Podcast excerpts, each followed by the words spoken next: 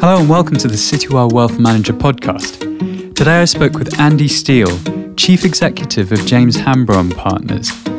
Andy started the business in 2009 after a 15 year stint at Joe Hambro, so he's no stranger to market shocks and running a business under challenging circumstances.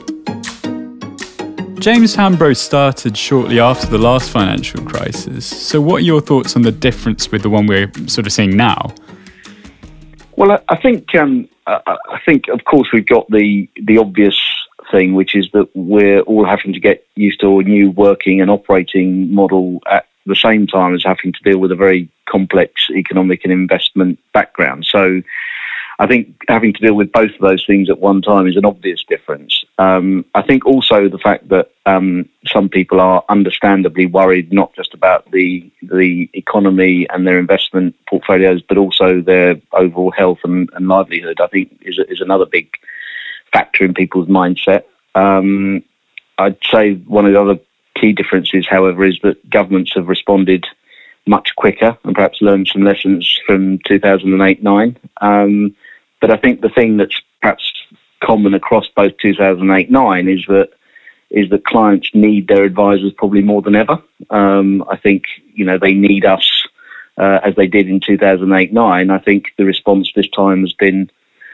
has been slightly different insofar as there was quite a lot of um, panic amongst financial institutions in, in 2008 9. Um, we saw a lot of uh, advisors being made redundant or let go, and maybe we'll see a wave of that during this, but we certainly it hasn't had quite the same feel insofar as I think people are um, genuinely trying to um, to support their clients at this time, and it, it's sort of um, it's when they need us more than ever. Uh, and you say specifically there needs to be more help for your clients. Um, uh, than in the past crises. Why is that? Is that because everyone's affected, not not just financial institutions?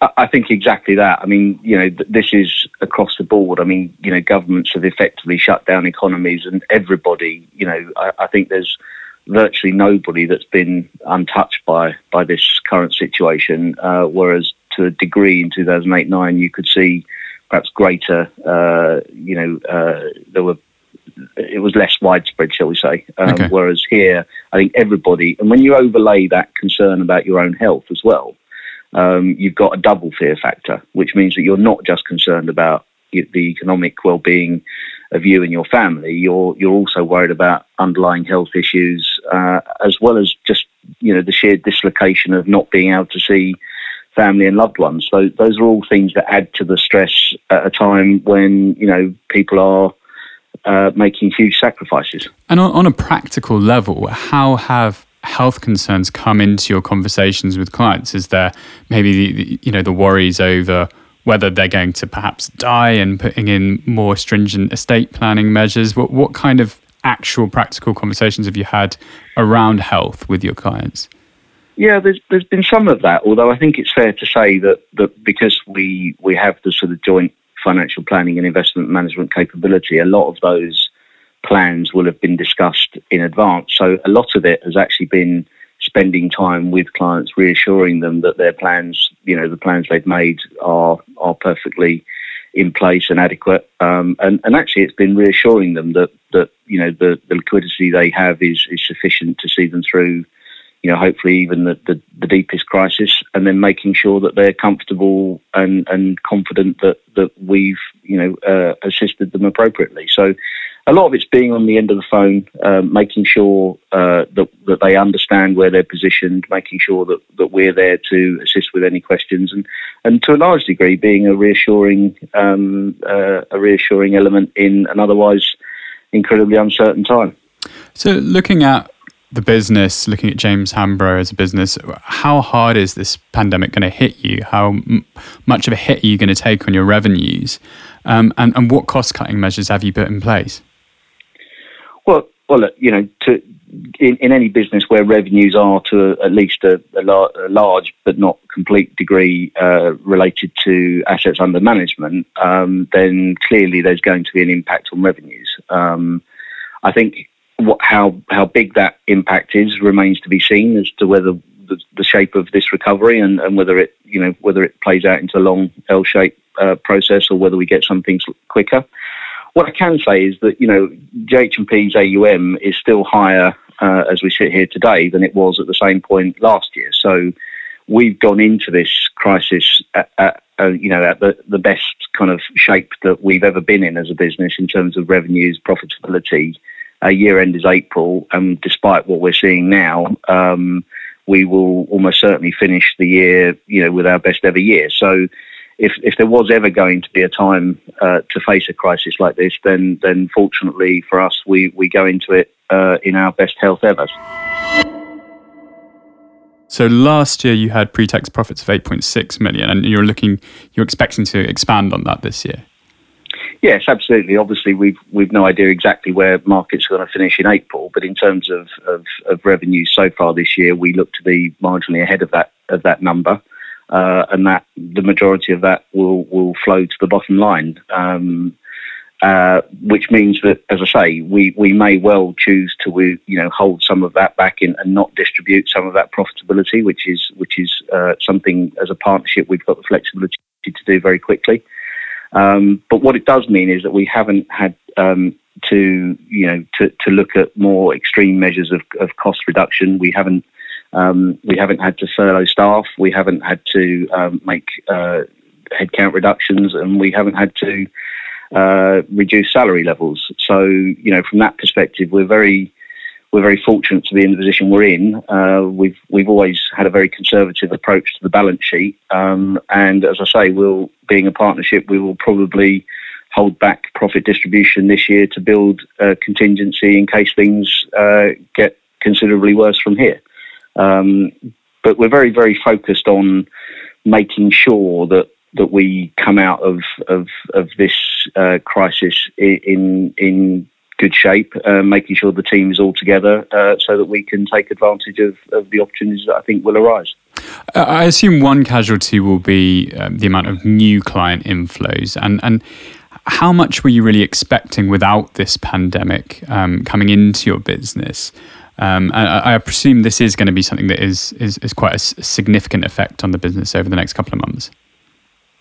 It's a really interesting question because you know in our contingency planning we we've actually you know assumed zero in in terms of new client uh, inflows or or inflows from existing clients during that period um, to make sure that you know financially we we can weather that uh, uh, particular storm if it if indeed comes uh, and indeed our contingency planning has, has, has looked at various market scenarios of, of being significantly down from where we are. Um, but it's quite interesting. It, first of all, you know, I'm, I'm, delighted that whatever scenario we've plotted so far, the business remains profitable and able to able to weather that storm. But secondly, we are actually seeing clients taking advantage of this situation. I think there are some clients who feel um, that having sat with cash for some time, that that this may be an opportunity to actually um, to to put that cash to work. So Whereas we had, uh, and to a certain extent do expect a uh, certainly a, a, lower year in terms of assets under management coming into the business.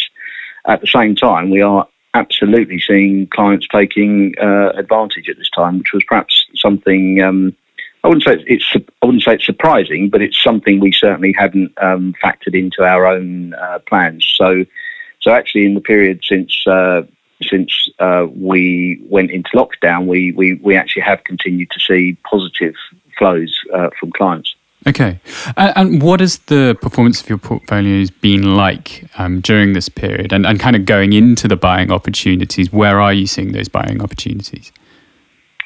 Well, look, I, I, I think, um, as you know, I'm not an investment manager, so I'm, I'm not going to um, try and pick out individual um, individual opportunities. What I will say is that you know our process has been built around you know very very uh, highly uh, high quality stock picking for companies globally, but also um, picking those funds where we genuinely believe they add value uh, across the board. So so the combination of those two things, I think, has stood us in good stead, and certainly relative to the market, um, we've we've we've outperformed in this period, which is which is great news for our clients um, and testimony, I think, to the quality of the investment team that we've built over over the ten year period that we've been we've been operating. It'd be good to get your view on consolidation in the industry and, and what you think about smaller firms and how they'll cope coming out of this crisis.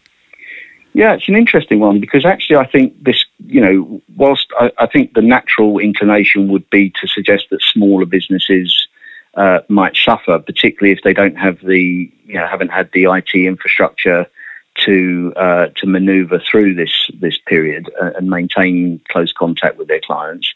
But actually, I think it will ultimately come down to the business model and indeed the management of those smaller businesses. Because actually, one things that's one of the things that smaller businesses have going for them is that they can be much more agile.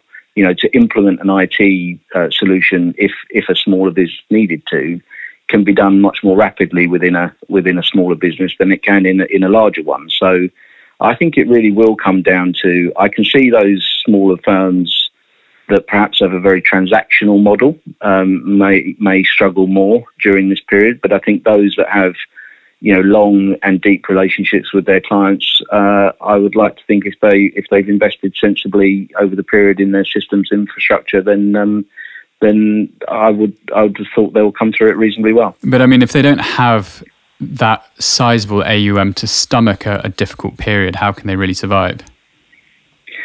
It, is it is going to be difficult. It does depend on on the extent to which they can flex their cost base, to the extent to which they can themselves, you know, adjust the revenues uh, under which they're they're operating. Uh, and there's no doubt, you know, those with without critical mass will could well struggle. But as I say, there will be some firms that are agile that are able to adjust their cost base quite quickly um, and continue to offer a, a, a you know a high level of client service. So I think we'll see a split actually between those who really um, actually survive very well and do a great job for their clients during this period, and those who just actually say that this is this is too difficult, not not necessarily from a client perspective, but too difficult from a balance sheet and uh, operational uh, perspective to continue. And do you think there are, are going to be any acquisition opportunities for your business coming out of this? Yeah, I think look, we, we you know, on the back of having done a very successful acquisition uh, once already, then we are always uh, looking at potential acquisition opportunities, and I think there may well be more businesses prepared to have a conversation than perhaps there were uh, pre-crisis. But you know, to be, to be blunt, we've always found the cultural fit to be quite difficult. Um, and I'm not sure there are going to be any uh, any more uh, culturally aligned businesses available post this than than there were going into it. But I, I certainly, you know, we, we will be looking at every opportunity uh, with interest as as we go through it. So we're we're going into to the ten year anniversary um, of the firm, and obviously you spent 15 years at Joe Hambro before uh, James Hambro, and and perhaps you could explain the relationship between those two firms um, that you had over uh, over the last ten years, and how you've kind of weaned yourself off that old firm. Yeah, sure. So so. J.O. Hambro Capital Management is the business that, that gave us the opportunity to um, to set up the James Hambro business in 2009. Um, it's a complex history, which I won't I won't bore you with in terms of, of the JO Hambro group as a whole. But the the the fact that they effectively incubated us in 2009 meant that we had the wherewithal uh, of, of, a bigger, much bigger uh, funds business. So operational systems, uh, HR, accounting, finance, etc., were already in place, which meant that we were effectively given a, a, a, a leg up in terms of being able to start the business, uh, the private client business, uh, without having to put all of those infrastructure blocks in place. And so it was a, a huge plus. But I think actually the, the biggest plus, uh, I'd have to say, of all of that was at that time our ability to tap into the quality of their investment research uh, and development. And that really has laid the bedrock of how James Hambro and Partners conduct its own research and the quality and the depth of that research. And I think, funnily enough, that that period we were we were three, almost four years as part of that JHCM group.